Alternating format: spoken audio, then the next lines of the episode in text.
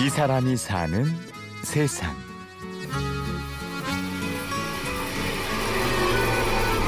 내 증산박에서 1년 했지, 감자탕.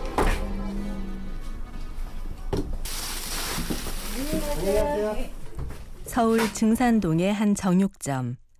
이른 아침부터 손님들의 발길이 이어집니다. 요즘에는 무 맛있으니까 무국 많이 먹으면 좋잖아. 무도 먹어도 좋고 무국 끓여서 음, 여름에는 무가 쓴맛이 나는데 가을에 무가 단맛이 나잖아요. 이 정육점을 찾은 손님들은 처음엔 당황합니다. 어떤 고기를 사러 왔는지 묻는 게 아니라 무슨 음식에 넣을 건지를 먼저 묻는 주인의 질문 때문이지요. 좋은 쇠고기를 찾기 위해 발품을 팔아온 경험에서 나오는 얘기입니다. 지방을 엄청 많이 다녔어요, 내가. 소를 사러. 살아있는 소 사는 거지. 우리나라 거의 다 다녔어요. 그러니까 이제 여름에 보는 소하고 겨울에 보는 소하고는 또 틀리지. 그 다음에 이제 지방이 많은 소는 거기에 이제 지방이 많이 끼게 돼 있고.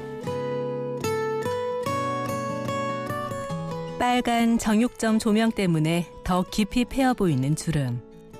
최양기 씨는 올해로 벌써 정육점 주인 40년 차입니다. 78년부터도 고기를 만졌는데 40년이지. 내 고향에서 자라는 것보다 여기서 사는 기간이 더 길었으니까. 최양기 씨의 고향은 전라남도 장성입니다. 한 곳에서 나고 자라 자연스럽게 농사일을 배웠고 아내를 만나 슬하에 이남 일녀를 두었습니다.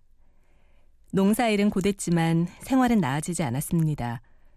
그러던 중 서울에서 정육점을 해 큰 돈을 벌었다는 친척의 얘기를 듣고 무작정 아내와 아이들을 데리고 서울로 향했습니다. 우리 처삼촌이 이 고기 장사 대가야. 그래서 고기 장사에서 돈을 많이 벌었다 그래서 그러면 나도 고기 장사를 좀 배워가지고 좀 합시다. 뻘건 밑에서 돼지고기 소고기 구별도 못하, 못하고 저 삼촌 때문에 고기 장사 배운 거 그렇게 배운 기술로 조그마한 정육점을 열었습니다. 내 가게를 갖게 됐다는 생각에 들뜬 마음으로 3일째가 되던 날 옆에서 허드렛 일을 도와주던 아내가 큰 사고를 당했습니다. 고기 절단기를 청소하다 손을 크게 다치고만 아내 김정심 씨. 지금도 그때만 생각하면 손이 저립니다. 그러니까 의사가 이렇게 이 손은 여기서 이렇게 잘라야 됩니다. 얼마나 울었는지. 그 아침 내가 이제 밤새도록 울고 기도하느라고 잠을 못 자고 언제 깨났냐 하면 그 이제 수술하려고 일찍은 오셨나 봐. 그 선생님이 8시 한 반쯤 와서 손 살아났다고 소를 얼마나 소를 크게 질러서 내가 자, 눈을 뚝 떠가지고 기적이 일어난 거지. 아내의 왼손 목까지 일은 더 많아졌지만 양기 씨가 포기하지 않았던 일은 좋은 고기를 찾아다니는 일이었죠. 그래서 가격은 좀 비싸도 좋은 고기를 파는 집으로 이름을 얻었습니다.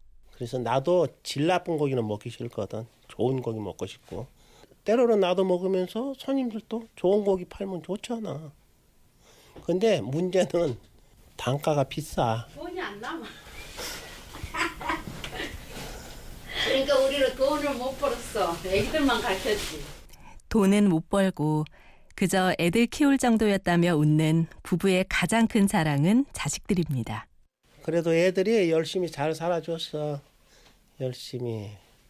우리 큰애는 그래도 항공연구소 선임연구위원으로 있어요. 아리랑호 5호 우주 안착해서 그 연구원 사진 찍어놓은 거 아니야. 딸은 세무회계학과 나와서 지금 직장 다니면서 잘 살고 있고 우리 막내 아들은 목회자 되려고 공부하고 있어요 지금. 그런데 자식들 일로 정육점 문을 닫는 일도 있었습니다. 얘들 결혼 정력이 되니까는 뭐냐 푸주권 한다고 사돈 엠내준다고 뒤에서 고만두자 해가지고 백종놈이라 해가지고 근데 우리가 충격받아서 정점을 가- 갑자기 그만두게 됐지. 아들 결혼시키려고. 저기 의정부로 갈비집을 한번 차려가 나가서 쫄딱 망하고 들어왔어. 어, 그래서 그때 돈 좀 모아놨던 거 깨먹고 다시 시작한 정육점. 다시 손님들도 가게를 찾아주었습니다. 동네를 떠난 손님도 멀리서 양기 씨의 정육점을 찾아오는데요.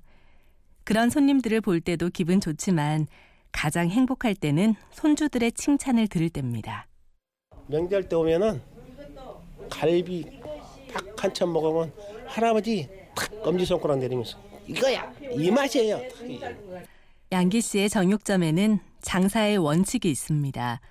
손님이 원하는 만큼 손님이 필요한 대로 고기를 파는 겁니다. 나는 천원어치 달랑이도 팔고 어떤 사람들은 고기 양을 짐작을 못하고 엉뚱하게 고기를 많이 달라는 사람한테는 그렇게 많이 필요 없다고 뭐다 그렇게 많이 하냐고.